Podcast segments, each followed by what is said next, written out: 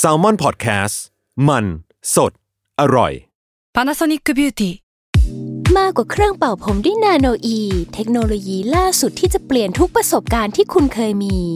นาโนอีมอยส์เจอร์พลัสเพิ่มความชุ่มชื้นให้เส้นผมหลังใช้งานมากขึ้นถึง 18 เท่า พร้อมชะลอการเฟดของสีผมสำหรับคนชอบทำสีผม ดูแลความชุ่มชื้นทั้งเส้นผม หนังศีรษะและผิวคุณ Panasonic NA0J มีเทคโนโลยีนาโนอีที่ care only you ทฤษฎีสมคบคิดเรื่องลึกลับ สัตว์ประหลาด ฆาตกรรม ความลี้ลับที่หาสาเหตุไม่ได้ เรื่องเล่าจากเคสจริงที่น่ากลัวกว่าฟิกชั่น สวัสดีครับ ผมยศมันประพงศ์ ผมธัญวัฒน์อิพุดม นี่คือรายการ Untitled Case สวัสดีครับ ยินดีต้อนรับเข้าสู่รายการ Untitled Case ตอนที่ 149 ครับผม ครับสวัสดีครับ วันเนี้ยเหมือนพี่โจเขาบอกว่าวันที่เรากำลังจะออกอากาศกันเนี่ย อ่า มันจะเป็นวันที่ 16 จุลายครับ เพราะว่า 16 กรกฎา อ่า 16 กรกฎาคมซึ่ง อืม มันก็เป็นวันเดียวกับที่อพอลโล 11 เนี่ยเริ่มภารกิจ อ่า เออพี่โจแกก็เลยจับธีมมาให้เป็นธีมผักตบชวา ไม่เกี่ยว ไม่เกี่ยวไม่เกี่ยว ลาดหน้ายอดผัก เออเออเออคือมามา หอย มานั่งคุย ทอด กันว่าอีพีเนี้ยของกินอะไร เอาส่วนอร่อย ที่เราสองคนชอบ ใช่เอา ครับ ส่วนอร่อยมาก มันเกี่ยวกับอพอลโลยังไงนะ วันนี้เรามาอยู่ในธีม Space Mystery อ่า ก็คือ ปรากฏการณ์ลึกลับหรือว่าเรื่องราวลึกลับในอวกาศ อ่า ได้ปะวะ ใช่ ได้ไหม ได้เรื่องลึกลับบนอวกาศ เออเอออวกาศที่เราหมายถึงเนี่ยก็คือแบบมันนอกโลกนะซึ่งมันก็จะค่อนข้างกว้างมาก ๆ ว่าเรา อืม อาจจะหมายถึงดาวอังคาร อาจจะหมายถึงภารกิจไปดาวนู้นดาวนี้ หรือว่า อืม เป็นแบบเรื่องราวที่มีคนที่ออกไปนอกโลกแล้วไปเจอมา อืม เออมันจะเป็นเรื่องราวทำนองนี้เนาะ อย่างดราวก้อนบอลนี่ถือว่าดาวนอกโลกไหม ถือ มันชื่อมันชื่อดาวอะไร ดาวนาเมกวะใช่ปะ นาเมกอะไรวะสักตักอย่างวะมีเลขปะ เออผมจำได้แค่ดาวนาเมกอะดิ อ่าโอเค เออเออถ้าใครจำได้ก็มาคอมเมนต์นะครับ ครับ ก้าวสาธุครับผม วันนี้พี่ธันเป็นคนเริ่มก่อน ครับ เรื่องของเราเนี่ยค่อนข้างแมสครับ แต่ก็คิดว่าก็ยังมีแง่มุมอะไรที่น่าคุยอยู่ อืม คือเราจะมาคุยเรื่องทฤษฎีสมคบคิดเกี่ยวกับการเหยียบดวงจันทร์ อ่าโอ้ยแมสแมส เออ เออ คือมันเป็นทฤษฎีที่ค่อนข้างโด่งดังมาก เออเออเออ ตั้งแต่เราเด็กๆอ่ะเราก็จำความได้ว่าเราเคยดูสารคดีนี้ใน UBC เว้ย เออเออเออ แล้วมันแบบทำให้เราไมโบรนมากว่าเฮีย หรือเขาไม่ได้เหยียบ หรือเขาไม่ จ เห็ ง น ๆ ดวงจันทร์จริง ๆ วะ เออเออ คืออย่างที่เราเรารู้กันว่านิวอัมสตองเป็นมนุษย์คนแรกเนาะ อืม ที่สามารถเอาเท้า อืม นิ้วเท้าเนี่ยไปเหยียบบนดวงจันทร์ได้ เออไปสร้างฟุตปรินต์บนดวงจันทร์ได้ ในวันที่ 21 กรกฎาคมปี 1969 ครับ ซึ่งก็เป็นการแบบบันทึกหน้าประวัติศาสตร์ใหม่ให้กับ อืม มนุษยชาติอะไรเงี้ยครับ อืม แต่ว่ามันก็มีทฤษฎีเยอะแยะมากมายที่บอกว่าไอเหตุการณ์ที่นิวอัมสตองหรือว่านักบินอวกาศของอเมริกาของนาซาไปเหยียบดวงจันทร์ในปี 1969 เนี่ย มันไม่จริง อืม มันไม่เคยมีการเหยียบดวงจันทร์เกิดขึ้น เออเออเ ทุกอย่างมันเกิดขึ้นในสตูดิโอแห่งหนึ่ง เออ ทุกอย่างเป็นความลับทุกอย่างแบบเป็นการหลอกลวงครั้งใหญ่อะไรเงี้ยครับ อืม วันนี้เราจะมาเล่าถึงทฤษฎีนี้ ให้ฟังว่ามันเกิดขึ้นได้ยังไง อืมอืม แล้วมันสะท้อนอะไรได้บ้างเนาะ ครับ คือก่อนที่จะไปถึงทฤษฎีนี้อะยศเราอยากให้เข้าใจภูมิหลังของเหตุการณ์นี้ก่อนนะคืออคร่าวๆเลยคือว่าไอเรื่องราวการสำรวจอวกาศได้ดวงจันทร์อะยศ อืม มันเกิดขึ้นในโลกของเรายุคสงครามเย็นอะ อืม สงครามเย็นคือโควอเนาะ อืม โควอมันคืออเมริกากับโซเวียตรบกันแบบผ่านตัวแทน คอมเมนต์คอมเมนต์ เขม่นกัน แล้วก็ไม่รบกันตรงๆผ่านตัวแทน เช่น สงครามเวียดนาม อืมอืม สงครามเกาหลีอะไรเงี้ยครับ แต่ว่าความขัดแย้งระหว่างโซเวียตกับอเมริกามันไม่ได้มีแค่สงครามอย่างเดียวอ่ะ อืม มันมีสงครามแบบอื่นด้วย อืม คือมันเกลียดกันในในแบบที่ว่าเฮ้ยถ้าใครได้ดีอ่ะฉันต้องดีกว่า เออเออ เอาแบบนั้นนะคิดแบบนั้นนะ เหมือน ง่าย แข่งแข่งกันไปที่หนึ่งห้อง ๆเออเออแบบนั้นนะครับ แล้วหนึ่งในนั้นคือการแข่งกันไปนอกโลกเว้ย อืมอืมอืม คืออ่ะถ้ามึงทำได้กูก็ต้องทำได้ดีกว่าอะไร ครั เงี้ บ ยเพื่อแสดงแสนยานุภาพอิทธิพลของตัวเองเนาะ อืม ถึงจะเป็นอย่างนั้นนะยศ แต่ว่าฝ่ายโซเวียตอ่ะ อืม ในช่วงแรกๆอ่ะเป็นเหมือนฝ่ายที่มีความก้าวหน้าในเรื่องนี้มากกว่าอเมริกาเว้ย เออ เราจะคุ้นชื่อเยอะมากกว่านะแบบยูริกาการิ ยูริ นอะไรพว ยู ก ริ นี้นะ กาการินสปุกนิกหนึ่งอะไรเงี้ย เออ ตามประวัติศาสตร์ที่เราเรียนมา ครับ คร่าวๆคือว่าฝ่ายโซเวียตนะครับ สามารถส่งมนุษย์ขึ้นไปบนอวกาศได้ และกลับมาบนโลกได้อย่างปลอดภัยเป็นครั้งแรกนั่นคือยูริกาการิน อืม เนาะรวมถึงการส่งดาวเทียมสปุตนิกหนึ่งเนี่ยขึ้นไปสู่อวกาศได้ เป็นดาวเทียมแรกของโลกมา อืม ในปีหนึ่งเก้าห้าเจ็ดนะ แต่ว่าจุดเปลี่ยนจริงๆยศมันคือปี 1959 เว้ย ครับ โซเวียตสามารถส่งยานลูน่าหนึ่ง อ่าฮะ ลูน่าชื่อนี้ก็พูด อ่า พูด เจ็บเจ็บ เจ็บปวด นิดนึงครับ คือสามารถส่งยานลูน่าหนึ่งที่เป็นดาวเทียมเนี่ยไปถึงดวงจันทร์ได้สำเร็จ อ่า ในปีเดียวกันต่อมาคือ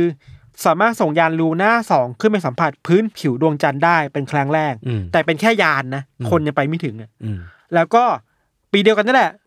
ลูน่าสามก็สามารถถ่ายภาพอีกด้านหนึ่งของดวงจันทร์อะดาร์กไซด์ออฟเดอะมูนได้ เออซึ่งเราก็เคยมีการพูดถึง ที่มีนาซีอยู่ เอ อะ อประมาณนี้อยู่เหมือนกัน เออมันก็เป็นก้าวย่างสำคัญของมนุษย์แหละ แล้วก้าวย่างเนี่ยโซเวียตทำได้ก่อนอเมริกาเว้ย อืม อเมริกาก็ไม่ยอมแบบเฮ้ยไม่ได้โกรธโกรธโกรธอะไรเงี้ย ครับ ในเวลาในนเองครับ อเมริกาก็รู้สึกว่าน้อยหน้าไม่ได้เนอะเขาเลยพัฒนาโครงการต่างๆ ขึ้นมาสู้โซเวียต อืม โดยมีนาซารัฐบาล แล้วก็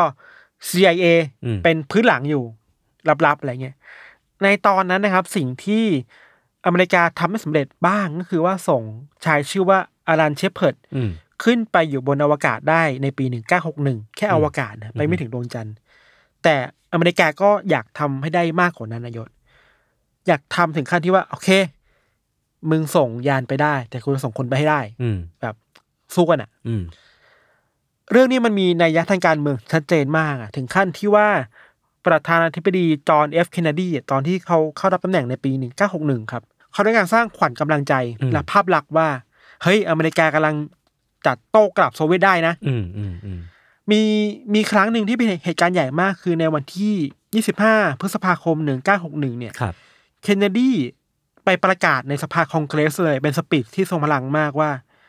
สหรัฐจะพามนุษย์ไปถึงดวงจันทร์และพากลับมาโลกอย่างปลอดภัยให้ได้เว้ย อ่าา คือประกาศว่า อ่ะ จะไปให้ได้แล้ว ตั้งเป้าเป็นแบบภารกิจระดับชาติไปแล้วอะ ระดับชาติ เออ นัยยะตอนนั้นคือว่า หลาย ๆ ฝ่ายเริ่มมองว่าอเมริกายุคเคนเนดีอะยศ อือฮึ เป็นยุคที่เริ่มเพลี่ยงพล้ำต่อโซเวียตอ่ะ อ่ คือถ้าจะแพ้โซเวียตมันจะแพ้ในช่วงเวลานี้แหละ เหมือนค่าพลังแม่งเริ่ม แบบว่า ไปเสถียรแล้ว เออแล้วไม่เสถียรเพราะฉะนั้น เออ ต้องกลับมาให้ได้แล้ว การไปดวงจันทร์คือการกู้ภาพลักษณ์แบบหนึ่งที่อเมริกากำลังทำอะไรนะครับ แล้วอเมริกาก็ทำสำเร็จนะ อืม ผ่านโปรเจกต์ที่เรียกว่าอพอลโลโปรแกรม อืม อพอลโลเนี่ยมันคือชื่อโปรเจกต์รวมๆแหละยศ คือมันสามารถส่งลูกเรือนักบินอวกาศขึ้นไปสู่อวกาศได้ อืม สู่ดวงจันทร์ได้ ผ่านจรวดที่ชื่อว่า Saturn อืม 5 Saturn 5เนาะก่อนที่ตัวยานอพอลโลที่อยู่ใน Saturn 5อะจะไปแตะดวงจันทร์ได้ในปี อืม 1969 แล้วก็เป็นครั้งแรกที่มนุษยชาติเราสามารถทิ้งรอยเท้าบนดวงจันทร์ได้สำเร็จ อืม ที่ใหญ่มากคือนอกจากทิ้งรอยเท้าแล้วมีการปักธงชาติอเมริกาไว้บนดวงจันทร์นะเนาะ อ่าฮะ ซึ่งเหตุการณ์เนี้ยมันก็ถูกถ่ายทอดสดลงมาที่โลกของเรา อืม ไม่แน่ใจไม่รู้ไทยดูหรือเปล่าเราเกิดไม่ทัน เหมือนไม่ทันเหมือนกันแต่ว่าเหมือนก็คนก็รู้รู้ถึงเหตุการณ์นี้เยอะเนาะ เขาใจะว่า เป็ เป็นนการใหญ่ เป็นที่รับรู้กันทั่วโลกแล้ว เออ กันนะ ทั่วโลกเป็นอีเวนต์ระดับต้องจารึกไว้ในประวัติศาสตร์โลกอะว่า ครับ เราไปถึงดวงจันทร์ได้แล้วนะครับ อือฮึ นักบินสามคนก็มีนิวอัมสตรองบัสอัลดินแล้วก็ อืม ไมเคิลคอลลินนะตา ก็ ม จากที่เราเคยได้ ที่ ยิน เรียนมาในประวัติศาสตร์ เอ เอ อ อแต่นี่คือประวัติศาสตร์เว้ย ครับ ที่พวกเราเรียนกันมาเว้ย อืม คร่าวๆแต่ว่าเรื่องราวหลังจากเนี้ยประวัติศาสตร์ไม่ได้เขียนไว้ แหม่ปูมาซะเข้มเลย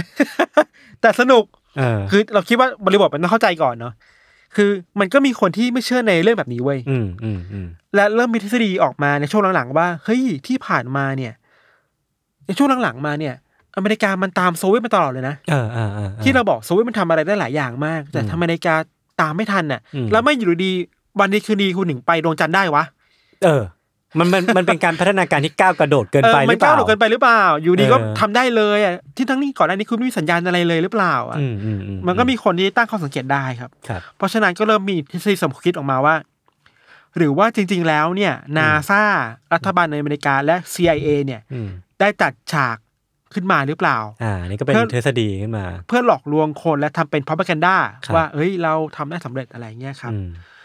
ตัวละครหลักในทฤษฎีเนี้ยยศ มันคือทฤษฎีเฟกมู o แลนดิ n งเนาะ อืม ตัวละครหลักเป็นชายชาวสหรัฐ ชื่อว่าคุณเวียเลียมเคซิง อืม วิลเลียมเนะครับเขาเขียนหนังสือแล้วก็ตีพิมพ์เองคือเขียนเองตีพิมพ์เอง อืม ออกมาในปี 1976 หนังสือชื่อว่า We Never Went to the Moon อ่า ก็คือ โอ้ไม่ต้องอ่านก็ได้มา อ่านแค่ชื่อหัวข้อก็รู้แล้วว่า แล้ว พูด ก็ ถึงเรื่ แล้ อ ว ง ก็ อะไร มีชื่อย่อยว่าอเมริกา 30 billion dollar swindle เอามารวมแบบว่า การหลอกลวงการช่อฉนครั้งใหญ่ในมูลค่า 30,000ล้านดอลลาร์ของอเมริกาอะไรเงี้ย อเออ หนังสือเล่มเนี้ยยศเคซิ่งอธิบายหลายอย่างเลยเว้ยหลักๆแล้วเขาบอกว่าอ อเมริกาไม่ได้ส่งอพอลโล11 ขึ้นไปแตะดวงจันทร์ได้จริง อืม ๆ อย่างที่เราบอกคือที่ผ่านมาอเมริกาและนาซาไม่ได้มีวิทยาศาสตร์ ไม่ได้มีเทคโนโลยีที่สามารถ อืม พาคนไปได้ขนาดนั้นอะ อืม แต่ต้องทำเพราะต้องการเอาชนะโซเวียตด้วยการหลอกลวงผู้คน อืม หลอกลวงโลกไปว่าไปเนาะอันเนี้ยมันก็มีคนที่เชื่อในแนวอะไรแนวเนี้ย เสริมมาด้วยว่าทำไมโซเวียตทำมาตลอด แต่ทำไมโซเวียตไปดวงจันทร์ก่อนไม่ได้ อืม คือนึกออกปะถ้าอเมริกาไปได้โซเวียตควรไปได้ก่อนแล้วอะ ทั้งนี้ก็มีโปรเจกต์อย่างลูน่าป่ะนะที่เมื่อกี้พี่ทัน เออ พูดว่าไปถึงดวงจันทร์แล้ว ลูน่าหนึ่งสองสามอะ เออ ที่มันแบบมันพัฒนาเยอะมากอะไร เอ เงี้ อย เอาง่ายๆคือถ้าสมมติว่าจะมีประเทศไหน หรือว่ากลุ่มประเทศไหนที่แบบไปเหยียบดวงจันทร์อ่ะ เออ ควรจะเป็นโซเวียต ควรจะเป็นโซเวียต ไม่ใช่ พะว่ อเมริกามั นนำหน้ามาแล้วอเมริกาประสานได้ไงอะไร เออ นะครับ เออ เคซิงบอกด้วยนะว่า โอเค เรายอมรับว่ามันมีการปล่อยยานอพอลโล11 หรือว่า Saturn 5 เนี่ย จริง จริง ๆ มันมี อ่า ฐานอวกาศจริง ๆ มันมีสักขีพยานเยอะมาก ๆ ครับ มันมีคนไปดูจริง ๆ ว่ามันไปก่อนจริง แต่มันไม่ได้ไปดวงจันทร์ อืมแล้วมันไปไหนอ่ะ เคซิงเสนอว่า พอขึ้นไปแล้วเนี่ยมันไปแอบ เอา ไปโคจรรอบโลกอยู่แปดวัน เอางั้นเลยเหรอ่ะ เพื่อถ่ายฟุตเทจกลับมาให้คนเห็นเฮ้ย เราไปอวกาศแล้วนะ ฟุตเทจใช่แบบว่า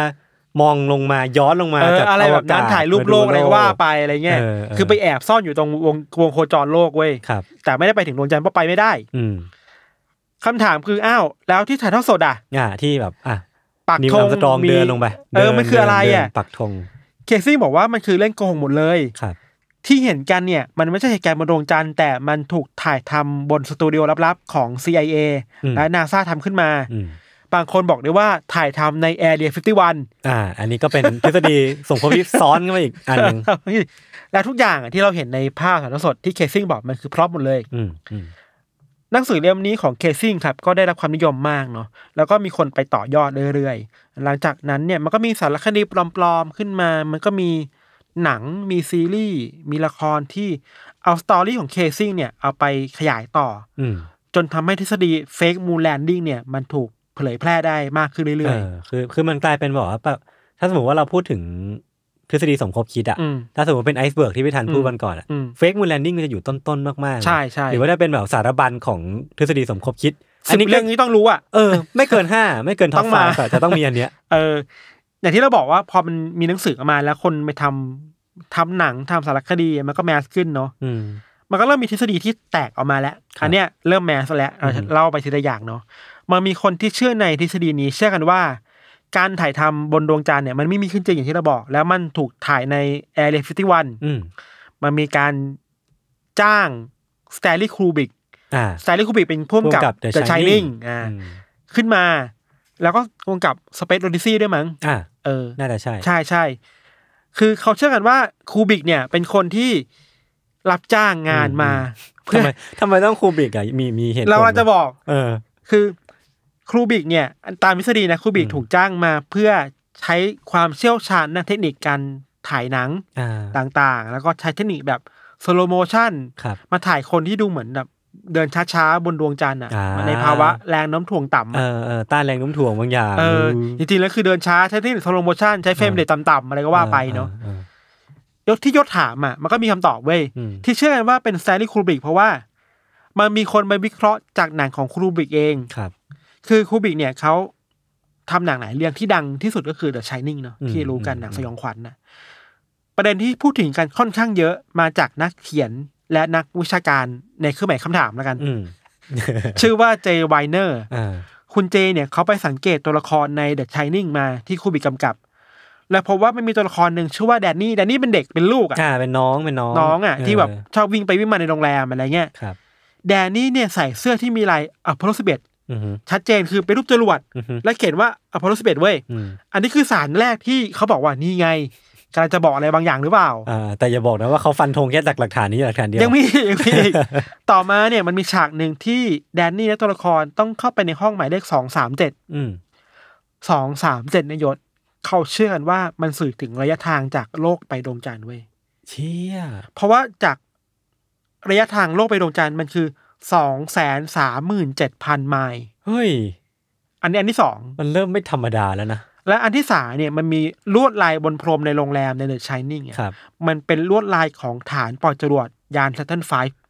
อ่า คล้ายกันมาก อ่า มั มัน เป็นรูปทรงแบบว่า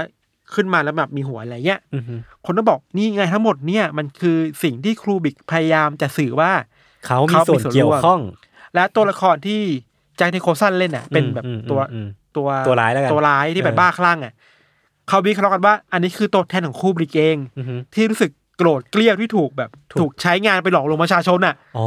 อ ก็ไปได้นะ อันนี้ก็คือที่ทำให้คนเชื่อว่าสแตนลีย์คูบิกเป็นคนกำกับ อืม ฉาก น่สนใจ มูแลนดิ้ง ครับ ทฤษฎีต่อมาอันนี้ไม่ใช่เรื่องการถ่ายทำแล้วเขาไปจับสังเกตความผิดปกติในฟุตเทจนั้นถ่ายทอดสดนะครับ อืม เรื่องนี้มีนักทฤษฎีสมคบคิดหลายคนไปส่องดูว่ามันมีอะไรแปลกๆหรือเปล่า อืม เราก็ไปเจอข้อมูลมาหลายอย่างนะเช่น อย่างแรกที่คนตั้งข้อสังเกตกันคือธงชาติอเมริกา อืม ที่ถูกปักบนบนดวงจันทร์น่ะ มีคนสงสัยว่า เฮ้ยทำไมตอนปักแล้วอ่ะทำไมธงมันมัน ไหว มันมันไหวเหมือนมีลม อืม พัดวะ อืม ทางที่บนอวกาศมันไม่ควรจะมีลมอ่ะ อ่าอ่าา อันนี้เรื่องแรกทบไปก่อนนะ อืม ข้อสังเกตต่อมาคือว่าทำไมภาพต่างๆ ที่เราเห็นจากบนดวงจันทร์นั้นน่ะ เรากลับมองไม่เห็นดวงดาวที่อยู่ใกล้ๆดวงจันทร์เลยว่ามัน อืม มืดเกินไปหรือเปล่า อืมอืม มันมืดเหมือนสตูดิโออ่ะ อืม ทางที่ถ้าคุณอยู่บนดวงจันทร์คุณจะควรจะเห็นดวงดาวอื่นๆที่แบบสว่างกว่านี้อ่ะ คนพูดก็ไม่เคยขึ้นไปบนดวงจันทร์ นะ อันนี้ เออ เรื่องที่ เออ สอง เออ คือเริ่มตัดสังเกตได้ว่า เอ้ย เราว่าอันนี้คือสตูดิโอเว้ย ครับ อันนี้ไม่ใช่บนอวกาศ ไม่ใช่บนดวงจันทร์ยังมีอีกมีคนตั้งข้อสังเกตเพิ่มเติมว่า บนพื้นผิวของดวงจันทร์เนี่ย มันควรจะมีสภาพแบบแข็งแข็งๆอะ อืม แข็งกระด้างอะเนาะ อืมอืม เพราะว่าดวงจันทร์มันไม่ได้มีชั้นบรรยากาศเหมือนโลกเรา แล้วก็ความชื้นมันเยอะอะมันทำให้มันทำให้พื้นมันควรจะแข็งอะ อืม เพราะฉะนั้นน่ะ ตอนที่นิวอัมสตองเอาเท้าแปะลงไปอะมันไม่ควรเป็นรอยเว้ย อืม มันควรเป็นพื้นทั่วไปอะ อืม แล้วทำไมแตะแล้วมันเป็นรอยวะ อ่า เรียกได้ว่ารอยเท้าเนี้ยมันดูจงใจกัน จ ไป งใจหรือเปล่า เออ มันเป็นพับกันด้าที่อเมริกาต้องการทำเพื่อแบบโม้ตัวเองหรือเปล่า ครับ อันนี้คือทฤษฎีหลัก อืม ๆ ต่อมาก็มีคนคิดอีกหลาย ๆ เรื่องแบบแปลกๆ เช่นเฮ้ยทำไมมองมาอย่างโลกแล้วทำไมทำไมมองมองไม่เห็นแบบมหาสมุทรบางอันวะ อ่าอ่าา อะไรเงี้ยก็มีบ้าง ต้องจะจับผิด ต้องจะผิดอะไรหเยอะ รือมันมี ะไร อีกอีกอันหนึ่งที่มันเป็นเรื่องแบบขีดข้องกล้องปะที่ เอ เค อย เอ เห็น อเออ อะ เอออะไรแบบนั้นอ่ะ เออ หรือบางอันก็พูดว่าเฮ้ยเรามีคนไปขอข้อมูลจากนาซาเพิ่มเติมขอ ครับ ฟุตเทจเพิ่มเติมคือไม่เชื่อ อืม แล้วเหมือนมีการพูดถึงการเพย์แบ็ก อ่า บนสถานีที่แบบพวกนักนักบินกำลังพูดกันเนี่ย อ่า เฮ้ยคุณคุยกับคุยกับพุสตันว่า payback เฮ้ยหรือคุณจะ มันเป็นสับโปรดักชัน วอร์ชันหรือเปล่า อืม แต่ก็มีคนเฉลยว่า payback มันคือ ทุกคนเตรียมไว้แล้ว อืม คือมันคือการซ้อมก่อนที่จะไปไลฟ์จริง อ่าา ๆ อะไรก็ว่าไปเนาะทฤษฎีหลักก็ประมาณเนี้ยยศฟังดูแปลก ๆ แต่เชื่อไหมว่า หลังจากที่ทฤทฤษฎีเนี่ยมันแมสมากอะ อืม เคยมีคนทำโพลในอเมริกาในปี 1976อะครับ ครับ แล้วพบว่ามีคนอเมริกาประมาณ 26%ที่เชื่อนะ อืม ว่ามันไม่มีการเหยียบบนดวงจันทร์จริงๆเว้ย ยี่สิบหกเปอร์เซ็นต์ก็หนึ่งในสี่ หนึ่งในสี่ของคนอเมริกา เรื่อง เชื่อว่าการเหยียบดวงจันทร์คือเรื่องโกหกอ่ะ เออและหนังสือนั่นก็ออกในปีหนึ่งเก้าเจ็ดหกใช่ไหม ใช่ นั่นแปลว่าหนังสือออกมาปีเดียวไม่ถึงปี อ่ะ แม่งสร้างเอฟเฟกต์ให้กับคน หนึ่งในสี่ประเทศเลยเหรอโหด เยอะ จัด นะเยอะนะ เออ แล้วทฤษฎีเหล่านี้ครับมันก็มาถึงปัจจุบันอ่ะปัจจุบันก็มียูทูบเบอร์หลายๆคน อืม ที่แบบเฮ้ย ยังเชื่ออยู่ เฮ้ยคุณตาสว่างได้แล้ว มัน อืม คืออ ม เรื่องโกหกอะไรอย่างนี้เนาะ อือฮึ แต่เรื่องเนี้ยเราอ่ะอยากให้ทุกคนเลือกฝั่งว่าเฮ้ยทุกคนควรฟังนักวิทยาศาสตร์เว้ย อืม คือไอ้ทฤษฎีที่เราบอกมายศ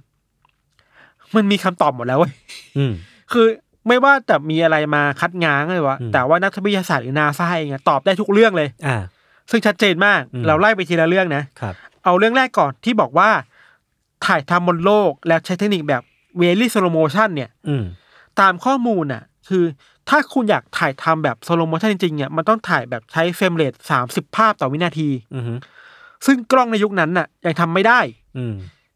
และถ้าอยากจะทำได้จริง ๆ เนี่ย มันต้องใช้วิธีการที่ซับซ้อนมาก เช่น ใบบันทึกไอฟุตเทจเนี่ย อืม ลงบนจานแม่เหล็ก อืม แล้วต้องเป็นจานแม่เหล็กที่มีความจุมากกว่าที่ยุคนั้นมีสามพันเท่าเว้ย อืม ซึ่ง เป็นไปไม่ได้ เป็นไปไม่ได้เนอะเทคโนโลยีมันไปไม่ถึง มันไม่ใช่ยุคนี้ที่แบบว่า iPhone เราก็ทำสโลโมชันได้ ใช่ใช่มันทำไม่ได้แล้วมันต้องใช้มันใช้เฟรมเรทที่น้อยมากอะอะไร ครับ เงี้ยครับ ต่อมาเรื่องทำไมท้องฟ้ามืด มองไม่เห็นดวงดาว อืม วันนี้มีนักศึกษาตอบมาว่า อันนี้ตลกดีเขากวนตีนนะคือแบบ เฮ้ย เรายอมรับนะว่ามีสปอตไลท์จริง เอ อ ๆแต่ว่าสปอตไลท์นั้นมันคือดวงอาทิตย์ไง อ๋ออืม เออวิทยาศาสตร์ก็บอกแล้วสปอตไลท์คือดวงอาทิตย์อะ จัดแสงเรียกได้ว่าจัดแสง แต่ตอบแบบจริงจังคือว่าสภาพบนดวงจันทร์นะครับ มันมีแสงอาทิตย์ที่ตกมากระทบกับพื้นผิวดวงจันทร์อยู่แล้ว ครับ แล้วด้วยกล้องอะยุคนั้นน่ะเวลาถ่ายอะมันทำให้พื้นผิวมันต้องสว่างสว่างปกกว่าปกติอะ อืม แล้วเมื่อพื้นมันสว่างมากอะ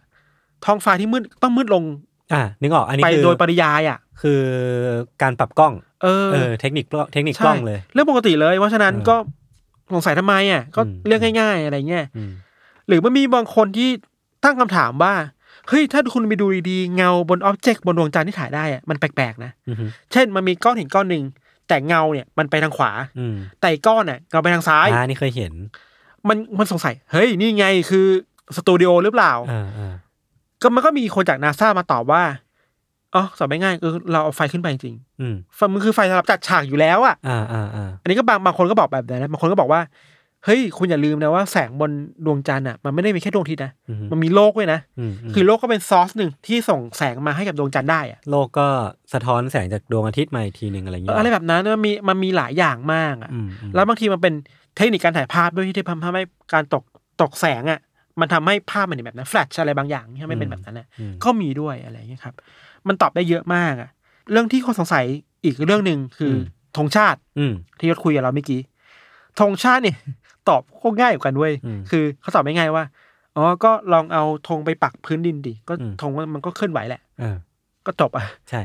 เวลาเราปักไปอ่ะอ่ะ สมมุติว่าเรานึกภาพว่ามันเป็นของที่มันเคลื่อนไหวได้นะ เออ เราเอาลงไป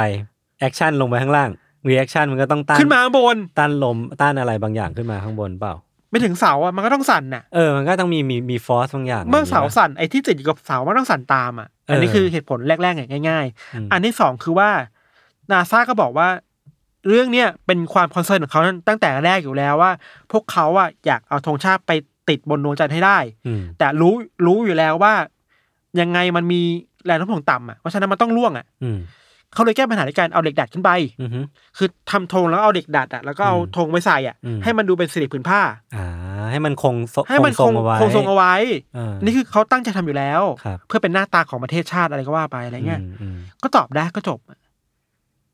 ส่วนเรื่องรอยเท้าบนดวงจันทร์ว่าทำไมมันติดแล้วมันเป็นรอยนะครับ อืม มีนักวิทยาศาสตร์ที่เขาบอกว่า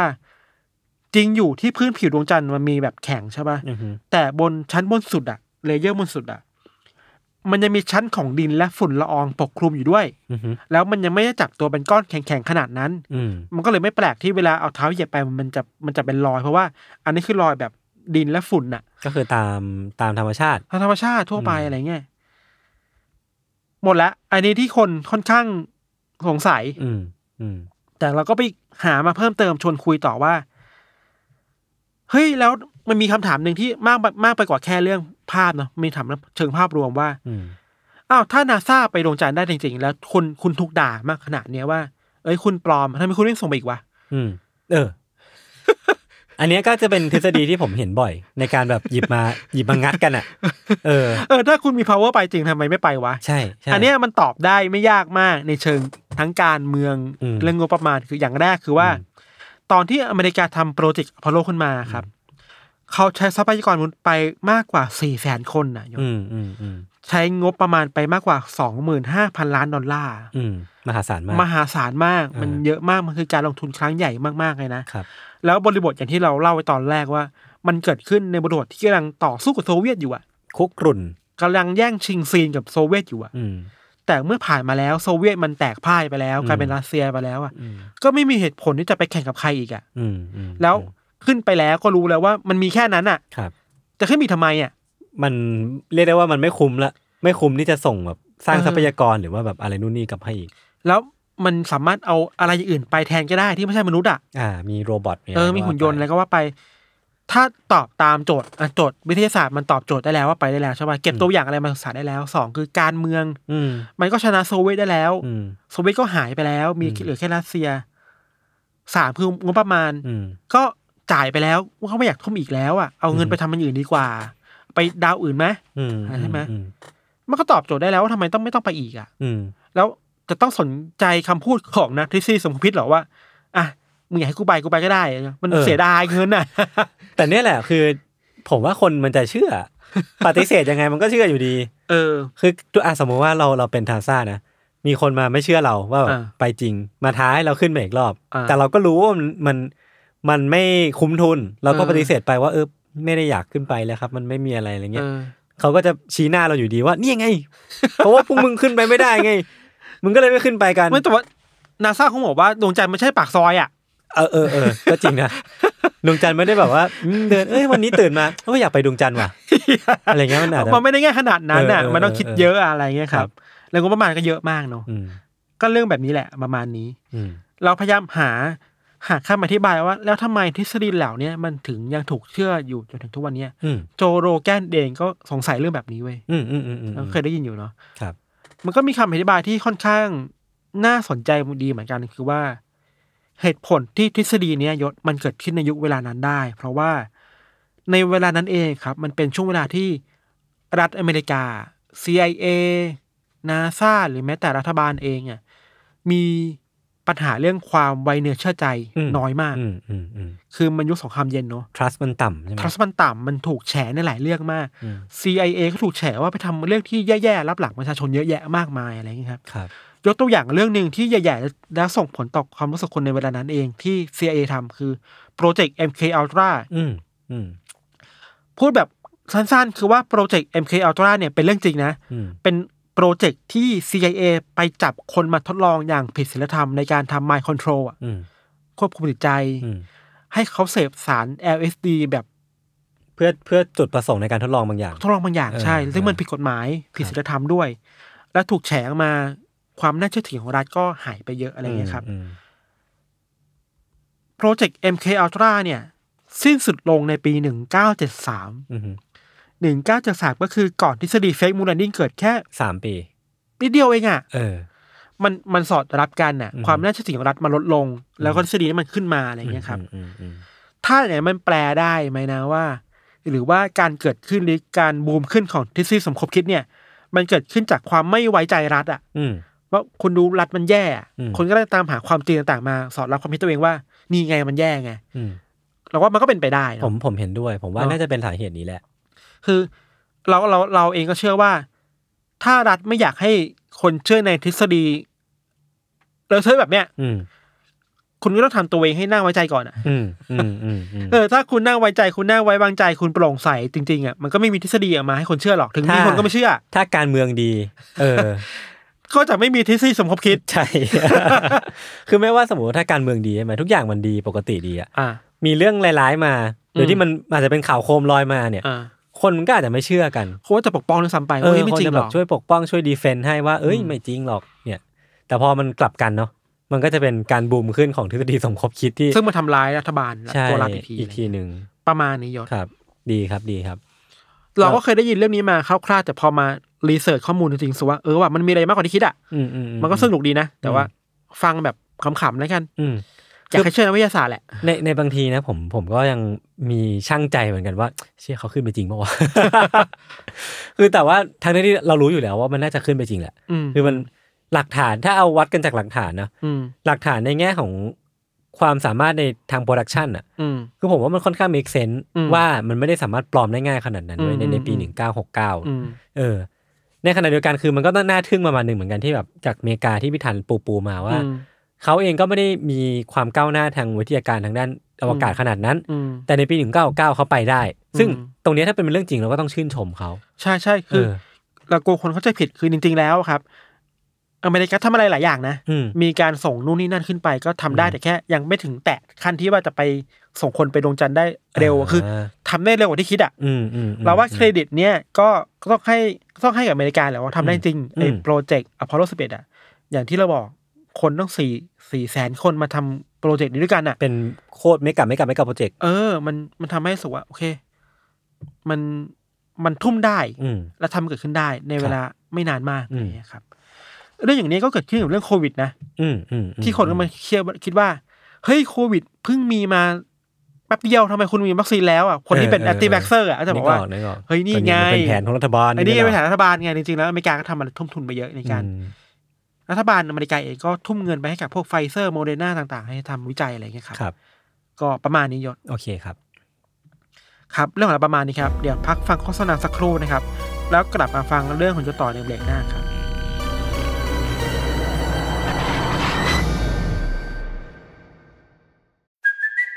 Hey, it's Kaylee Kaylee Cuoco for Priceline. Ready to go to your happy place for a happy price? Well, why didn't you say so? Just download the Priceline app right now and save up to 60% on hotels. So, whether it's Cousin Kevin's Kazoo concert in Kansas City, go Kevin, or Becky's Bachelorette Bash in Bermuda, you never have to miss a trip ever again. So, download the Priceline app today. Your savings are waiting. Go to your happy place for a happy price. Go to your happy price, Priceline.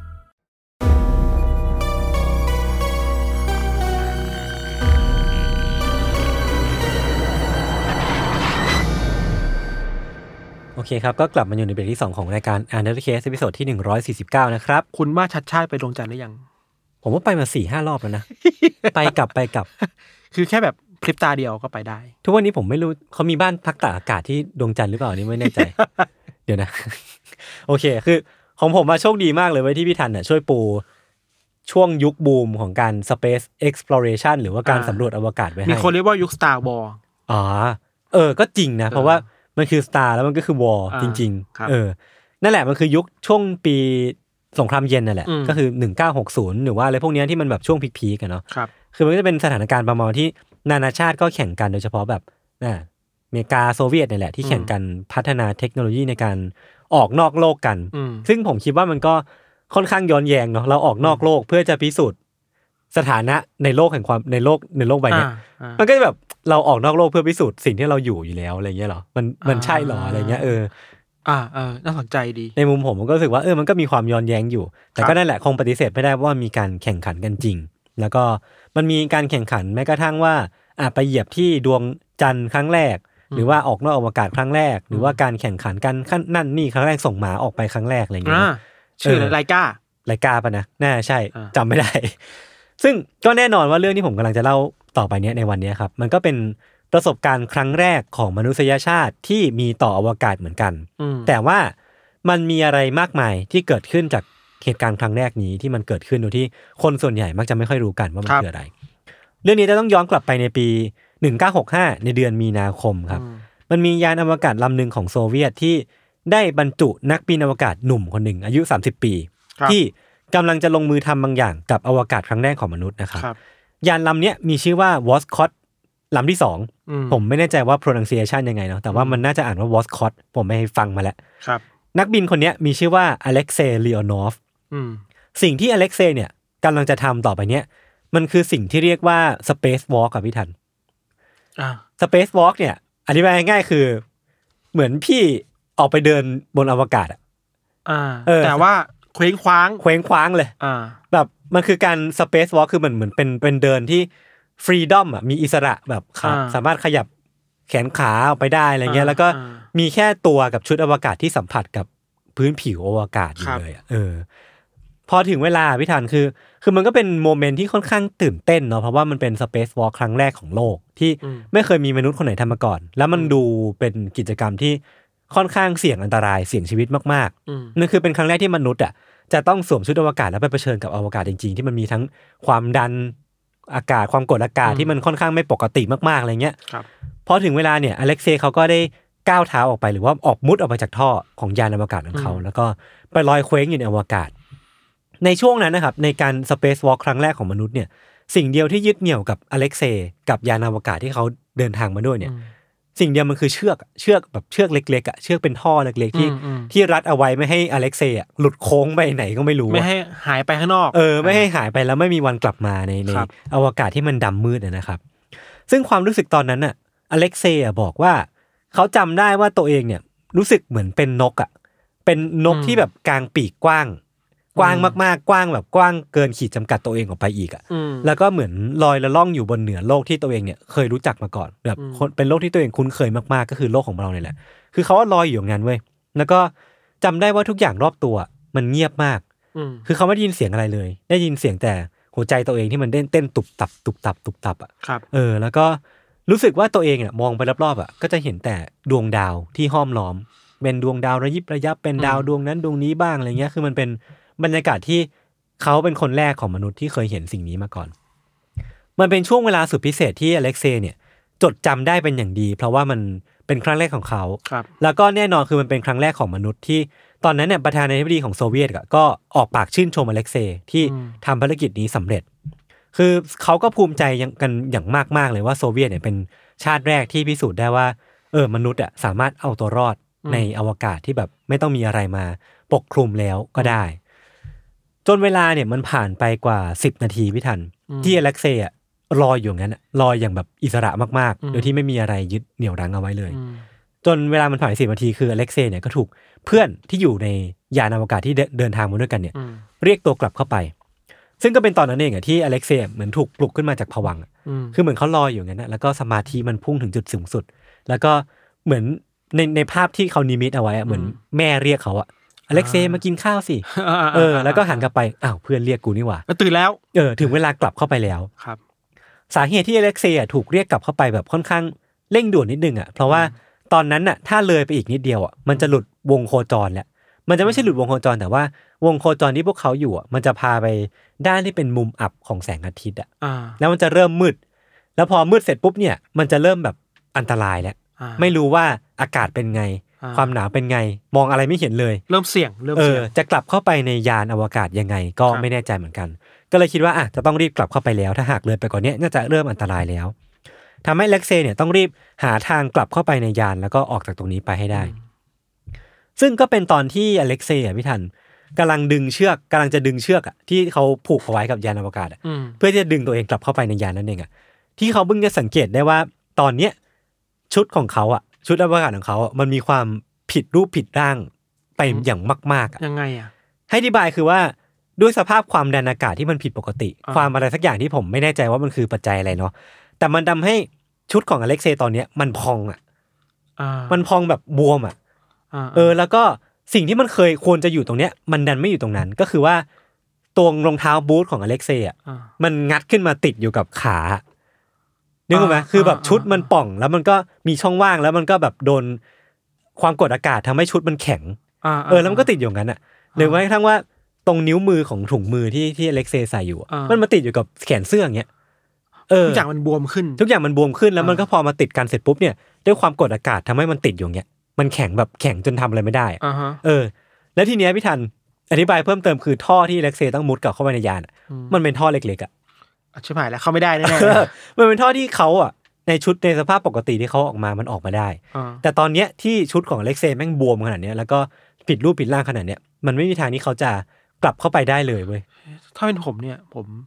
สติแตกนะ แน่นอน เป็นกูกูแบบ เหี้ยเหี้ยยังไงวะเนี่ยยังไงวะ ลา เนี่ย ก่อนโลกลาก่อน เออ ทุกคน ใช่คือคือเขาอ่ะคิดอยู่นานมากเว้ยว่า อืม จะเอายังไงดีวะ อืม เพราะว่าเวลาก็ต้องรีบด้วยกว่าปะ อืม แล้วเราก็ไม่รู้ว่าแบบอากาศที่มีในชุด หรือว่าซัพพลายต่างๆ มันจะแบบหมดไปตอนไหนอ่ะ แต่ก็ยังหาวิธีเข้าไปไม่ได้ คือมันมีวิธีหลายอย่างที่เขาผุดขึ้นมาในหัว คือแบบติดต่อกราวคอนโทรลดีไหม อืม ให้ช่วย แต่ก็คิดอีกทีคือแบบอาจจะไม่อยากสร้างความแพนิคให้มันเกิดขึ้นกับทางด้านล่าง ในอีกแง่หนึ่งคือเขารู้ดีว่าบอกไปอ่ะก็ช่วยไม่ได้อยู่ดีอ่ะเออ เขารู้ดีว่าคนที่จะทำให้เขารอดชีวิตไปจากตรงนี้ได้ คือตัวเขาเองเว้ย สติ เออ สติ แล้วก็ตัวเขาเองที่ต้องหาวิธีออกให้ได้ อ่า ซึ่งวิธีที่อเล็กเซย์ตัดสินใจที่จะทำตอนนั้นนะครับ ก็คือการที่เขาจะค่อยๆ ยัดตัวเองอะเข้าไปในท่ออะ อ่า โดยที่เริ่มต้นจากหัวก่อน อ่า ซึ่งหัวเป็นส่วนที่บวมน้อยที่สุด อ่า เขาก็เลยค่อยๆ ยัดเข้าไป อ่า แล้วเขาก็จะทำการค่อยๆ ปล่อยออกซิเจนอะ อ่า ในในชุดอะที่ เพื่อให้มันเบา ใช่ ลง เพื่อให้มันฟีบลงฟีบลง อ่า ฟีบลงแล้วค่อยๆกลับมาเป็นชุดทรงร่างเดิมอะ ครับ เออ ซึ่งเขาก็ทำวิธีนี้เว้ยทำไปเอามุดหัวมุดเข้าไปแล้วก็ค่อยๆปล่อยค่อยๆปล่อย อ่า ซึ่งเขาก็สัมผัสได้นะว่า พอเขาปล่อยออกซิเจนไป อากาศที่เขามีอะ น้อยลง แม่งก็น้อยลงน้อยลงน้อยลงน้อยลงเว้ยซึ่งตอนนี้มันเป็นการแข่งกับเวลาแล้วว่าจะเอายังไงดี มันก็เป็นไปได้นะ มันก็ค่อยๆมุดเข้าไปมุดเข้าไปได้มุดเข้าไปได้แบบ พอครึ่งทางแล้วอ่ะ อืม อเล็กเซย์แบบอ่ะอากาศก็น้อยแล้ว ตอนนั้นอุณหภูมิในร่างกายเขาอ่ะเริ่มพุ่งสูงมากเว้ยเพราะว่าเขาใช้แรงกล้ามเนื้อสูงมากจนจนร่างกายมันร้อนรุ่มไปหมดอ่ะ ม เออแล้วความดันอากาศหรือว่าอะไรต่างๆที่มันไม่ปกติอะทำให้อเล็กเซย์สัมผัสได้ถึงความร้อนที่มันผุดขึ้นมาในร่างกายตัวเองอ่ะแล้วเขาเริ่มรู้สึกแพนิคอ่ะ ครับ เออเริ่มรู้สึกว่าเชี่ยกูจะรอดได้ไหมวะรอดได้ไหมวะรอดได้ไหมวะแล้วมันก็เป็นอย่างนี้เรื่อยๆ จนอเล็กเซย์เนี่ย โชคดี แล้วก็ประสบความสำเร็จในการในการทำภารกิจนี้ก็คือ สามารถมุดเข้าไป คือทำตัวฟีบจน ทำ ได้ ตัวฟีบจนมุดเข้าไปในท่อได้สำเร็จ อืม ซึ่งพอมุดเข้าไปได้สำเร็จเนี่ยเขาอ่ะเขาบอกไว้ในหนังสือนะที่เขาเขียนหลังจากนั้นนะว่าเขายังไม่สามารถรอดได้ คือเขาต้องเข้าไปเสร็จปุ๊บอ่ะ ด้วยท่าทางที่มันผิดแปลกของเขาอะเขาต้องหมุนตัวแบบหมุนอย่างเงี้ยแบบสามร้อยหกสิบ360 องศา เพื่อทำการปิดฝาท่อ เออ พอปิดฝาท่อเสร็จปุ๊บเขาก็ถึงเข้ามาข้างในได้แล้วก็ให้เพื่อนที่อยู่ข้างในอะมาจัดการตอบความดันทำนู่นนี่ให้เสร็จ แล้วก็ถึงค่อยพักหายใจได้ มันใจร้อนไม่ได้เดี๋ยวมันมีอะไรผิดพลาดไปอี เอก อ นะ เออเออใช่แล้วก็เนี่ยเป็นเป็นจุดพักครั้งแรกที่อเล็กเซ่เนี่ย ได้รับจากการที่ออกไปผจญภัยเสี่ยงตายคนเดียวมาข้างนอกนะครับ ตรงเนี้ยให้เวลาทุกคนพักหายใจสักครู่รวมถึงผมเองด้วย ครับ ตัดภาพไปที่ผืนโลก ภารกิจครั้งเนี้สเปซวอล์ครั้งแรกของโซเวียตเนี่ยมันมีการถ่ายทอดสดเหมือนเหมือนที่ อืม เหมือนที่ไปมูนแลนดิ้งเหมือนกัน ก็มีคนดูมีมีคนจากประเทศโซเวียต หรือว่าแบบนู่นนี่ดู ซึ่งคนที่ดูอ่ะก็มีครอบครัวของนักบินสองคนนี้ด้วย ครับ แล้วก็ประธานาธิบดีของของโซเวียตด้วย แต่ว่าพอการถ่ายก็พอสถานการณ์อ่ะมันเริ่มย่ำแย่อะคือพอมันเริ่มเห็นว่าแบบอเล็กเซย์เริ่มไม่สามารถเข้าไปได้ อืม การถ่ายทอดสดมันก็ถูกตัดเอาไว้ก่อนเว้ยเพื่อไม่ให้ถูกสร้างความกังวลให้กับคนในประเทศ อืม หรือว่าคนในชาติ ก็เลยถูกตัดไปก่อน แล้วก็ครอบครัวของอเล็กเซย์อ่ะก็ก็ไม่ได้เห็นภาพที่ลูกของตัวเองอ่ะสามารถเข้าไปในยานได้สำเร็จอ่ะ อ๋อไม่รู้ เออไม่รู้ว่าลูกเข้าไปแล้วอ่ะ ไม่รู้รอดหรือจริงหรือ เอ เปล่า อ ก็เลยมีความแบบเชียกัดฟันแล้วกัดเล็บแล้วอะ อ่าอ่า แบบลูกรอดหรือเปล่าลูกรอดหรือเปล่า อ่า เออ ซึ่งความเศร้าก็คือว่า ตรงนี้มันมีอีกขยักหนึ่งคือ ครอบครัวของอเล็กเซย์แล้วก็นักบินอีกคนน่ะ ไม่รู้มาก่อนด้วยว่าลูกๆของทั้งคู่อะจะต้องออกมาทำภารกิจนี้คืออเล็กเซย์จะต้องออกมาจากยานอวกาศเพื่อทำสเปซสเปซวอล์กมันเป็นความลับที่ไม่มีใครรู้ทำให้แบบตอนเห็นครั้งแรกอ่ะ อืม คือเหมือนมันมีบันทึกเอาไว้ว่าลูกสาวอ่ะ อืม อายุสี่ขวบของอเล็กเซย์อะเอามือปิดหน้าอย่างเงี้ยตอนที่เห็นพ่อออกมาอยู่นอกอวกาศ อ๋อ เออโดยที่เธอไม่รู้มาก่อนอะไรอย่างเงี้ยครับ อืมอืมอืม ก็เป็นเรื่องที่แบบเออเออเป็นผมผมเองก็เศร้าเหมือนกันนะ อืม อืมเพราะว่ามันอันตรายใช่ มัน ใช่ แล้วเป็นครั้ง ใช่ แรกของมนุษยชาติอ่ะ เออ ไม่มีใคร ใช่ รู้ว่าจะเป็นยังไงอ่ะ ใช่ใช่ใช่อ่ะแต่สุดท้ายเราก็รู้นะว่ามันกลับมาได้อเล็กเซย์ก็สามารถ ครับ กลับมาในยานได้ ตัดภาพกลับมาที่ยานสถานการณ์ยานตอนเนี้ย ครับ เวลาที่ผมแวะไปเล่าเมื่อกี้เล่าเรื่องของครอบครัวเล่าเรื่องที่ผืนโลกอ่ะมันน่าจะพอๆกับเวลาที่อเล็กเซย์แล้วก็นักบินคู่หูที่ที่ชื่อว่าพาชาเนี่ย อืม ได้นั่งลงพักด้วยกัน อืม เพราะว่าหลังจากเนี้ยมันจะมีเหตุระทึกเกิดขึ้นอีก ยังไม่อีกอ่ะ มันยังมีอีกระลอกหนึ่ง อ่า ที่หนักหน่วงไม่แพ้กันเว้ย คือทั้งสองคนอ่ะ สัมผัสได้ว่า ยานอวกาศที่ทั้งคู่นั่งมา มันเริ่มทำงานผิดปกติเว้ย อ่า แล้วมันเริ่มพาทั้งสองคนอ่ะออกนอกวงโคจรที่มันควรจะเป็นอะออกอีกแล้ว ออกอีกแล้วอ่ะ คือสมมติว่าเราอยู่ในรูทเนี้ย มันควรจะไปอย่างเนี้ย เพื่อที่ว่าอีกสักสิบนาที เราจะไปแลนดิ้งที่มอสโก อ่า แต่ตอนนี้มันเริ่มแบบเบนเงี้ยเริ่มเริ่มเฉ อ่า ไปเงี้ยเริ่ม อ่า เฉไปเงี้ยก็เลยรู้ว่ามันมีอะไรสักอย่างผิดปกติ พอไปเช็คดูเนี่ยก็พบว่ากลไกการนำทางเนี่ยมันทำงานผิดปกติ และทำให้พวกเขาเนี่ยต้องตัดสินใจว่าจะต้องปิดโปรแกรมอ u โ o เมติกแลนดิ้งลงไป ต้องแมนนวลแล้ว เออออโตเมติกแลนดิ้งก็คือว่าการที่พวกเขาเนี่ยจะเซตโปรแกรมเพื่อจะลงไปยังผืนโลก อืม ตามพิกัดที่ตัวเองต้องการ นั่นแปลว่าพอปิดไปยังก็อย่างที่พี่ธันพูด อืม หลังจากเนี้ยถ้าพวกเขายังยังต้องการที่จะกลับโลกอยู่อะ อืม พวกเขาจะต้องทำทุกอย่างอย่างแมนนวล อืม ทำด้วยตัวเอง อืม เลือกจุดหมายที่จะลงด้วยตัวเอง กะเวลาด้วยกลไกหรือว่าด้วยระยะเวลาของการปล่อยไอพ่นหรือว่าการนู่นนี่เพื่อที่จะลงไปยังผืนโลกอะทั้งหมดเนี้ยที่มันควรจะถูกทำโดยคอมพิวเตอร์ที่มีมันสมอง หรือว่าถูกโปรแกรมมาแล้วอะทั้งสองคนจะต้องทำด้วยตัวเอง ซึ่งมันเป็นเรื่องที่แค่ผมคิดก็ยังรู้สึกว่าแม่งโคตรยากเลยอะ ใช่ เออแล้วก็ไม่รู้จะทำไงอะ ทักษะที่มีส ใช่ ติ ใช่ สมาธิ เออ และอเล็กเซ่พี่ทันด้วยหน้าที่ของเขาอะคือเขาเป็นเนวิเกเตอร์ของของยานอะทำให้เขาต้องเริ่มตัดสินใจแล้วว่าตอนนั้นอะเชื้อเพลิงใกล้จะหมดแล้วเขาก็ต้องตัดสินใจแล้วว่าจะเอายังไงดีวะ จะเลือกแลนดิ้งที่ไหน และถ้าจะแลนดิ้งตรงนั้นอะเขาจะต้องควบคุมยานยังไงกับคู่หูของเขา อืม ตอนแรกเนี่ยวงโคจรที่ดั้งเดิมที่พวกเขาเคยอยู่ มันจะนำพาเขาไปลงมอสโกได้ตามปกติเลยตามแผนที่วางไว้ แต่พวกเขาเนี่ยต้องเลือกสถานที่ที่ไม่ค่อยมีคนมากนักเว้ย อืม เพราะว่ามันไม่ใช่การแลนดิ้งปกติ เขาไม่รู้ว่าการแลนดิ้งลงไป มันจะนำไปสู่ความเสียหายอะไรหรือเปล่า อืม ดังนั้นถ้าเป็นไปได้เนี่ยเขาจะเลือกสถานที่ที่มันไม่ค่อยมีผู้คน อืม เขาก็เลยตัดสินใจว่าอ่ะจะต้องไปลงที่เมืองเพิร์มอยู่ที่ อืม ที่อยู่ทางตะวันตกของภูเขาอูรัล ครับ เออพอตัดสินใจได้ดังนั้นนะพี่ทันพาชาที่เป็นนักบินคู่หูอ่ะเขาก็จัดแจงเตรียมการลงจอดของยานลำนี้ อืม คือแบบอาจจะเซตมุมเซตมุมยานหรือว่าอะไรพวกเนี้ยผมก็ไม่แน่ใจว่าต้องทำไงเนาะแล้วก็แบบมีเล็งมุมมีนั่งหลังตรงเพื่อให้ยานมันบาลานซ์ที่สุด อืม แล้วก็เร่งเครื่องเพื่อพุ่งลงไปยังผืนโลกเพื่อลงไปลงจอดตามที่อเล็กเซ่เนี่ยเล็งเอาไว้ แต่ว่าการพุ่งลงครั้งเนี้ย มันก็ไม่เป็นไปตามที่คาดเอาไว้เว้ย ถ้ามันเป็นขรุขระไงนะ มันยาก เส้ทง มันยาก อ่ะ มันยากมาก คือเวลาพุ่งลงไปอ่ะ อืม มันไม่ควรจะมีแรงอะไรบางอย่างที่มันดังเอาไว้ข้างหลังอันนี้ป่ะ อืม เวลาพุ่งไปมันควรจะพุ่งไปข้างหน้าเต็มที่ อืม แต่ทีนี้ทั้งสองคนอ่ะสัมผัสได้ว่ายานลำเนี้ยมันมีอะไรดึง เหมือนมีคนหยิบดึงมาไว้ตลอดเวลา ล้างเอาไว้ เออมัน ห ล้างเอาไว้ ย ตลอดเวลา ยู่ ใช่ อ่ะ พอหันไปดูอ่ะก็พบว่ามันเป็นสายเคเบิลอ่ะสายไฟบางอย่างอ่ะ อ่า ที่หลุดออกมาจากตัวตัวเครื่องยนต์อ่ะ อ่า แล้วมันดังเครื่องเครื่องบินลำนี้เอาไว้ส่วนหนึ่งอ่ะ อืม ทำให้ตอนลงไปอ่ะมันถูกเหมันถูกรั้งเอาไว้อ่ะแล้วมันก็ทำให้ไอตัวสายเนี้ยมันทำให้ยานลำเนี้ยมันหมุนหมุนหมุนหมุนติ้วติ้วติ้วอย่างเงี้ย อืม จนแบบมึนหัวมากๆอ่ะ อืม เออแล้วมันก็เหมือนจะไม่ไหวแล้วอ่ะจนสุดท้ายเนี่ยไอสายเนี้ยมันก็ไหม้ไฟไปแล้วก็ทั้งสองคนเนี่ยก็ได้พบกับความสงบอีกครั้งหนึ่งคือเหมือนแบบพุ่งลงไปแล้วก็ยิงไม่รู้ว่าภายหน้ามันจะเกิดอะไรขึ้นเนาะแต่ตอนนี้มันเป็นความสงบที่ได้กลับมาอีกครั้งหนึ่งจากเหตุการณ์ที่มันวุ่นวาย เริ่มกลับมาควบคุม ใช่ใช่ ได้แล้ว ใช่ อ่ะ อเล็กเซย์เนี่ยบอกว่าช่วงเวลานั้นอ่ะมันเป็นช่วงเวลาที่เขาได้ยินเสียงลมพัดผ่าน ชัดเจนมากอะ อ่า เออ มันมันเหมือนแบบช่วงเวลาที่นึกถึงหน้าพ่อหน้าแม่อะเออ อันนี้คือเขาบันทึกเอาไว้เนาะ ครับ จนจนเริ่มพอเริ่มใกล้ถึงพื้นอ่ะ พวกเขาก็สัมผัสได้ถึงความมืดที่มันเริ่มปกคลุมรอบข้างแล้ว อืม คือมันก็บ่งบอกได้นะว่าสถานที่ที่ทั้งสองคนเนี่ยกำลังจะลงอ่ะ มันเป็นสถานที่ประมาณไหน อืม ก็คือน่าจะเป็นสถานที่ที่รกร้างแล้วก็อยู่ทึบมาก ๆ ในในพื้นที่ที่ห่างไกล อืม พอไปถึงใกล้มาก ๆ เนี่ยระบบแลนดิ้งพวกเขาก็ทำงานก็คือมีร่มชูชีพมีมีไอพ่นดันอยู่ที่พื้นอะไรก็ว่าไป แล้วก็สัมผัสได้ว่าเนี่ยอ่ะลงถึงพื้นแล้ว อืม ระบบบอกตำแหน่งของยานลำเนี้ยบอกว่าพวกเขาเนี่ยตอนเนี้ยอยู่ห่างจากเป้าหมายที่ตั้งเอาไว้เนี่ยสองพันกิโลเมตร มันก็ไม่ใช่ปกตินะ เออคือแบบมันไม่ใช่แค่แบบระยะทางแค่หน้าปากซอยอะแต่แม่งแบบสองพันกิโลเมตรอะ อ่า แล้วมันก็บอกว่าพวกเขาเนี่ยอยู่ที่ป่าลึกสุดของไซบีเรีย อ่า เอออยู่ไกลมากอยู่แบบ อ่า อยู่แบบไกลเลยอ่ะแล้วพอทั้งของคนเปิดประตูออกมาพี่ทันคือแบบ มันก็เปิดยากเนาะต้องแบบ อ่า ถีบถีบประตูออกมา อ่า ก็พบว่าพื้นที่อยู่รอบๆอ่ะมันเป็นหิมะ อ่า ที่พอเช็คดูแล้วอ่ะแม่งหนาสองเมตรอะหิมะหนาสองเมตรนี่แม่งไม่ใช่ปกติแล้วนะ อาจจะรอดจากอวกาศได้แต่ตรงเนี้ยไม่แน่ เออ เอ้ย นี่เรามาอยู่ที่ไหนครับเนี่ย แล้วก็แบบมองไปรอบๆอ่ะเป็นป่าแบบป่าที่อุดมสมบูรณ์มากๆ แล้วก็ปกคลุมไปทุกพื้นที่อะไรอย่างเงี้ยครับ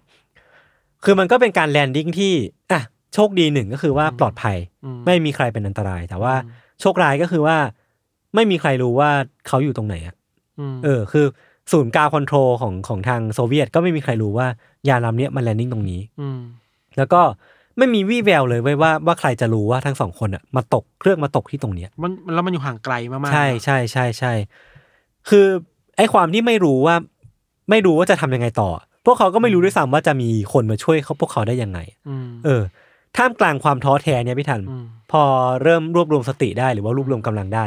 ทั้งสองคนก็ออกเดินรอบๆไปออกสำรวจรอบๆว่ามันพอจะมีพื้นที่หรือว่าพอจะมีแบบทิศทางไหนไหมที่พวกเขาควรจะมุ่งไป ครับ ก็เพราะว่ามันไม่มีอะไรเลยเว้ ยนอกจากป่าแล้วก็ต้นไม้ ความเงียบ เออ แล้วก็ที่ได้ยินอีกอย่างคือเสียงหมาหมาหอนหมาป่า อ่าอ่า เสียงหมีเสียงอะไรเงี้ย วางเวงไปอีก เออแล้วก็แบบไม่ใช่แค่วังเวงไว้ยแม่งน่ากลัว เพราะว่าเวลาที่เขาแลนด์อ่ะมันคือช่วงมีนาใช่ไหมมันเป็นช่วงที่สัตว์เป็นฤดูผสมพันธุ์ อ่า สัตว์ก็จะมีความโหดร้ายผิดปกติ อ่าอ่า ทำให้พอเริ่มว่ามันไม่มีหวังแล้วอะทั้งสองคนก็ตัดสินใจได้ว่าอ่ะกูกลับไปที่ยานดีกว่า มันไม่ไม่น่ามีอะไรช่วยพวกเราได้แล้ว แล้วก็กลับไปตั้งหลักที่ยานก่อน ครับ แล้วก็ด้วยความที่ยังไม่รู้ว่าจะเอายังไงต่อ พวกเขาก็ได้ส่งสัญญาณขอความช่วยเหลือ จากยานลำเนี้ยออกไปอย่างภายนอกโดยที่ไม่รู้ว่า ไม่ได้คาดหวังแล้วกัน ว่าจะมีคนมาช่วยพวกเขา อืม อืม ตัดภาพมาที่ฝั่งครอบครัวของนักบินทั้งสองคนอีกรอบหนึ่ง คือตอนเนี้ย แม้ว่าทั้งสองคนเนี่ยจะอยู่ในป่าหรือที่ไซบีเรียนึกออกปะ อืม แต่ว่าฝั่งครอบครัวของทั้งสองคนเนี้ยได้รับการแจ้งจากทางโซเวียตว่า เอ้ย ลูกๆของทุกคนเนี่ยกลับมาอยู่ที่ผืนดินอย่างปลอดภัยแล้วนะ อ้าว ตอนนี้กำลังพักผ่อนอยู่ เดี๋ยวถ้าพักผ่อนเสร็จแล้วจะส่งกลับไปที่บ้านที่มอสโกนะ อ่า เออคือแบบ หลอกกัน หลอกกันอย่างนี้ก็ได้เหรออ อืม คือมันหลอกกันอย่างเนียนจนกระทั่งว่าแบบภรรยาของทั้งสองคนอ่ะ เริ่มเขียนจดหมายเพื่อยินดีต้อนรับกลับแล้วอ่ะ ม เออ แต่ว่าไม่มีใครรู้เลยเว้ย ไม่มีใครในครอบครัวรู้เลยว่าตอนนี้ทั้งสองคนอ่ะกำลังจะโดนหมาป่าขย้ำแล้วอ่ะ เชี่ยหนังแบบซีรีส์มากลย เออ คือแบบว่าไม่มีใครรู้เลยว่า อ่า ทั้งสองคนกำลังเผชิญกับความหนาวเหน็บ แล้วก็ ครับ ความยากลำบากในในป่าลึกอยู่ แล้วก็ตัดภาพกลับมาที่อเล็กเซย์แล้วก็พาชาพิทัน ก่อนหน้านี้ที่ที่ผมบอกไปว่าเขาส่งสัญญาณขอความช่วยเหลือไปเนาะแบบ อื ไม่ได้คาดหวังอะไรมากอ่ะ อืม แต่ว่ามันก็โชคอย่างดีที่สัญญาณเหล่าเนี้ยมันดันไปถึง เครื่องบินขนส่ง อืม ที่บินอยู่บริเวณนั้นพอดี อืม แล้วก็มีส่งสัญญาณไปถึงหอบังคับการในในแถบประเทศแถวนั้นด้วย มีไปถึงเยอรมันด้วยอะไรเงี้ยเออทำให้มันมีการส่งหน่วยค้นหามาในพื้นที่ อืม ทั้งหมดเนี้ยเกิดขึ้นตอนโดยที่อเล็กเซย์แล้วก็พาชาเนี่ยไม่รู้ว่ามันมีการส่งความช่วยเหลือมาอย่างทั้งคู่แล้ว เออทำให้ช่วงเวลาเหล่านั้นก็ยังคงแบบนั่งซึมๆอยู่นั่งแบบ อ่า เอาไงต่อดีว่าอะคิด ไร ไม่ เงี้ย ตกว่าจะรอดไหม เออ ยังไง จนรู้ตัวอีกทีเนี่ยว่าสัญญาณความช่วยเหลือของทั้งสองคนเนี่ยไปถึงผู้คนแล้ว ก็ตอนที่เริ่มได้ยินเสียงเฮลิคอปเตอร์อะบินอยู่เหนือหัวอะ ม คือแบบก็เอ้ยอย่างเงี้ยไปอะ อ่า แล้วก็เอ้ยรู้ได้ไงวะอะไรเงี้ย แล้วก็พอเรื่องราวมันเฉลยว่า เออ ส่งสัญญาณไปถึงแล้วนะ ก็ถึงรู้ว่าอ๋อความช่วยเหลือเนี่ยกำลังจะมาถึงพวกเขาแล้ว อืม แต่ว่ามันก็ มี ไม่ เหรอ มันก็ไม่ได้ง่ายขนาดนั้น อ่ คือด้วยความที่เฮลิคอปเฮลิคอปเตอร์ลำแรกอ่ะ ไม่ใช่ของทหารเว้ยเป็นของชาวบ้านธรรมดา อุปกรณ์ในการช่วยเหลืออะก็ไม่พอ อืม คืออย่าลืมว่าทั้งสองคนเนี่ยใส่ชุดอวกาศอยู่อะ อืม ชุดใหญ่มากเลยก็ว่า แล้วมันก็เทอะทาทำให้ถ้าสมมติว่าไม่ได้มีอุปกรณ์ที่รองรับอ่ะ ก็จะไม่สามารถดึงทั้งสองคนขึ้นมาจากพื้นได้ อ๋อเพราะเขาไม่สามารถถอดชุดเองได้ ถอดได้ แต่ว่าต้องเผชิญความหนาว อ่าเข้าใจ หรือแม้กระทั่งว่าถอดต่อให้ถอดได้อะสภาพอากาศหรือว่าบันไดไม้งงๆอันหนึ่งอ่ะที่ถูกโยนลงมาจากเฮลิคอปเตอร์ชาวบ้านอ่ะ อ่า มันก็ไม่สามารถทำให้พวกเขาเนี่ยปีนขึ้นไปได้ มันต้องมีอุปกรณ์และเครื่องมือในการช่วยเหลือมากกว่านี้ ถูกต้องถูกต้องทำให้เฮลิคอปเตอร์ลำแรกที่ทำได้คือบินบน แล้วก็ลองแล้วก็บินกลับไปเพราะว่าช่วยอะไรไม่ได้ อ่า เล็กเซเล็กเซแล้วก็พาชาก็แบบเที่ย ความหวังหาย ตอน ไป แรกตอนแรกกูก็นึกว่ากูจะได้กลับบ้าน แล้ว ยังไม่ถึงเวลาเหรอ ครับ เวลาต่อมาไม่ทันมันก็มีเครื่องบินมาบินวนอีกเยอะแยะมากมายเว้ย อืม แต่เครื่องบินเหล่านี้ก็ยังไม่สามารถมาแลนดิ้งลงเพื่อช่วยพวกเขาได้เว้ย อืม ก็เลยทำได้แค่แบบโยนของลงมาจากเครื่องบิน ของที่โยนมาก็จะมีพวกเครื่องนุ่มห่ม อืม เหล้าคอนยักหรือว่าแจ็คเก็ต หรือว่าพวกขวานเพื่อใช้ในการเอาตัวรอดอะไรก็ว่าไปก็ค่อย ๆ โยนลงมา แต่มันก็อย่างที่บอกไปว่าไม่มีลำไหนที่จะลงมาช่วยได้ จนพอถึงช่วงค่ำอ่ะอเล็กเซย์แล้วก็พาชาก็ยังไม่ได้รับการช่วยเหลือนะแล้วก็เริ่มคิดว่า คืนเนี้ยน่าจะยังไม่มีการช่วยเหลือมา อืม ทำให้พวกเขาต้องเริ่มคิดต่อไปแล้วว่า จะผ่านค่ำคืนอันหนาวเหน็บนี้ไปยังไง อืม จากทั้งหมาป่าจากทั้งสัตว์ร้ายจากทั้งสภาพอากาศอะไรเงี้ยเนาะ ครับ ก็เลยต้องคิดต่อว่าจะต้องอยู่รอดให้ได้ สิ่งแรกที่พวกเขาทำอ่ะคือมองว่าชุดที่เขาสวมใส่อยู่ตอนเนี้ยมันเปียกชื้นไปด้วยน้ำด้วยอะไรพวกเนี้ยก็เลยต้องถอด อืม ถอดชุดอวกาศออกมา แล้วก็เปลือยเปล่า อืม ไม่ใส่แม้แต่กระทั้งเกงในอะ อืม เพื่อที่จะเอาทั้งหมดเนี่ยมาบิดน้ำออกให้ได้มากที่สุด อ่ไม่ขึ้นน้ำมากิน อ่ะยังไม่ถึงขั้นนั้น อ๋อใช่ครับ เยังไม่ถึงขั้น เอาความชื้นออก เออแต่ก็น่าสนใจนะ เออ เออเอาความชื้นออกแล้วก็อยู่อย่างนั้นน่ะอยู่แบบตัวเปลือยเปล่าอ่ะ อืม เผชิญกับสภาพอากาศที่หนาวเหน็บตามท่ามในในป่าลึกของไซบีเรีย อืม สิ่งเดียวที่พวกเขาทำได้คือ เข้าไปนอนคุดคูอยู่ในแคปซูลของยานอวกาศของตัวเองอะที่แบบฝาปิดก็ไม่มีแล้วเพราะว่าตอนออกมามันต้องถีบออกมาเนกออกปะว่าคือแบบนอนเผชิญอากาศอย่างนั้นอ่ะจนผ่านมาได้ คือตอนเช้าก็มีทีมอาสาสมัคร แล้วก็ทีมงานที่เป็นผู้เชี่ยวชาญมาช่วยเหลือ แล้วก็สุดท้ายก็นำไปสู่การที่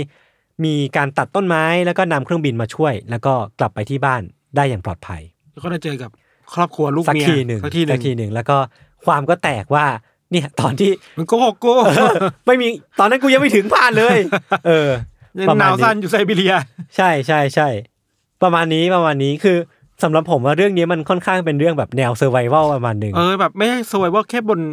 อวกาศ นะลงมา ใช่ ให้ ใช่ สวยว่าอีก เออมันมันค่อนข้างแบบเป็นเป็นมิติที่แปลกใหม่เนอะเวลาเรา ครับ พูดถึงเรื่องของการตะลุยอวกาศ อืม เออพอมันมีมิติของการเอาชีวิตรอดอย่างเงี้ย อืม มันก็น่าตื่นเต้นดี อืม อืม แล้วคิดว่าแล้วมันคุ้ม ไหมนะ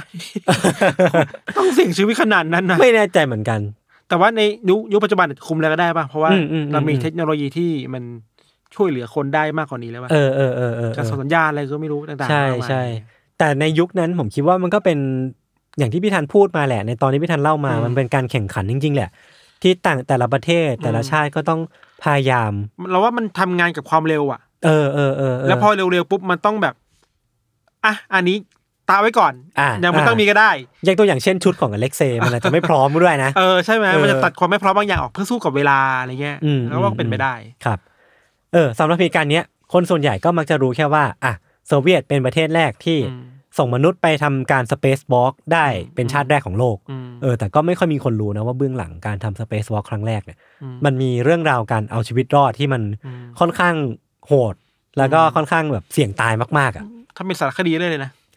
ผมผมไม่แน่ใจว่ามีเปล่านะ แต่ว่าคุณเล็กเซ่เขาเขียนเรื่องเนี้ยลงในหนังสือของเขาเองที่ชื่อว่า Two Sides of the Moon นะครับ อ่า ก็สามารถไปตามหากันได้ ครับ ครับผมประมาณนี้ครับ สนุกดีเนาะอีพี อืม นี้ สนุกดีสนุก ดูเป็น ดี การแบบอวกาศยังมีอะไรที่เรายังไม่รู้ เอ เย อ อะ ใช่ใช่ใ ชีวิตคนน่ะมันคือชีวิตคนน่ะ เออเออเออ ครับ โอเค จริงๆ ผมคิดว่าเราก็น่าจะมีการรีไซเคิลธีมอวกาศได้อีกรอบหนึ่ง คุณอย่าไปยอมรับต รงๆรีไซเคิลทีนี้ว่าแบบ Reuse เหรอ รีแบรนดิ้ง รีแบรนด์รีแบรนด์รีแบรนด์รีเฟรชอ่า มีอวกาศแล้วก็มีดวงดาว ดวงดาว ยะยาติมยานอวกาศดาวอังคารดาวพุธ ไร้แรงโน้มถ่วง ครับ เออโอเคครับผม ก็ประมาณนี้ครับ ติดตามรายการของเราทั้งสองคนได้ทุกช่องทางของ s ซ m o n Podcast เช่นเคย วันนี้พวกผมสองคนลาไปก่อน สวัสดีครับ สวัสดีครับ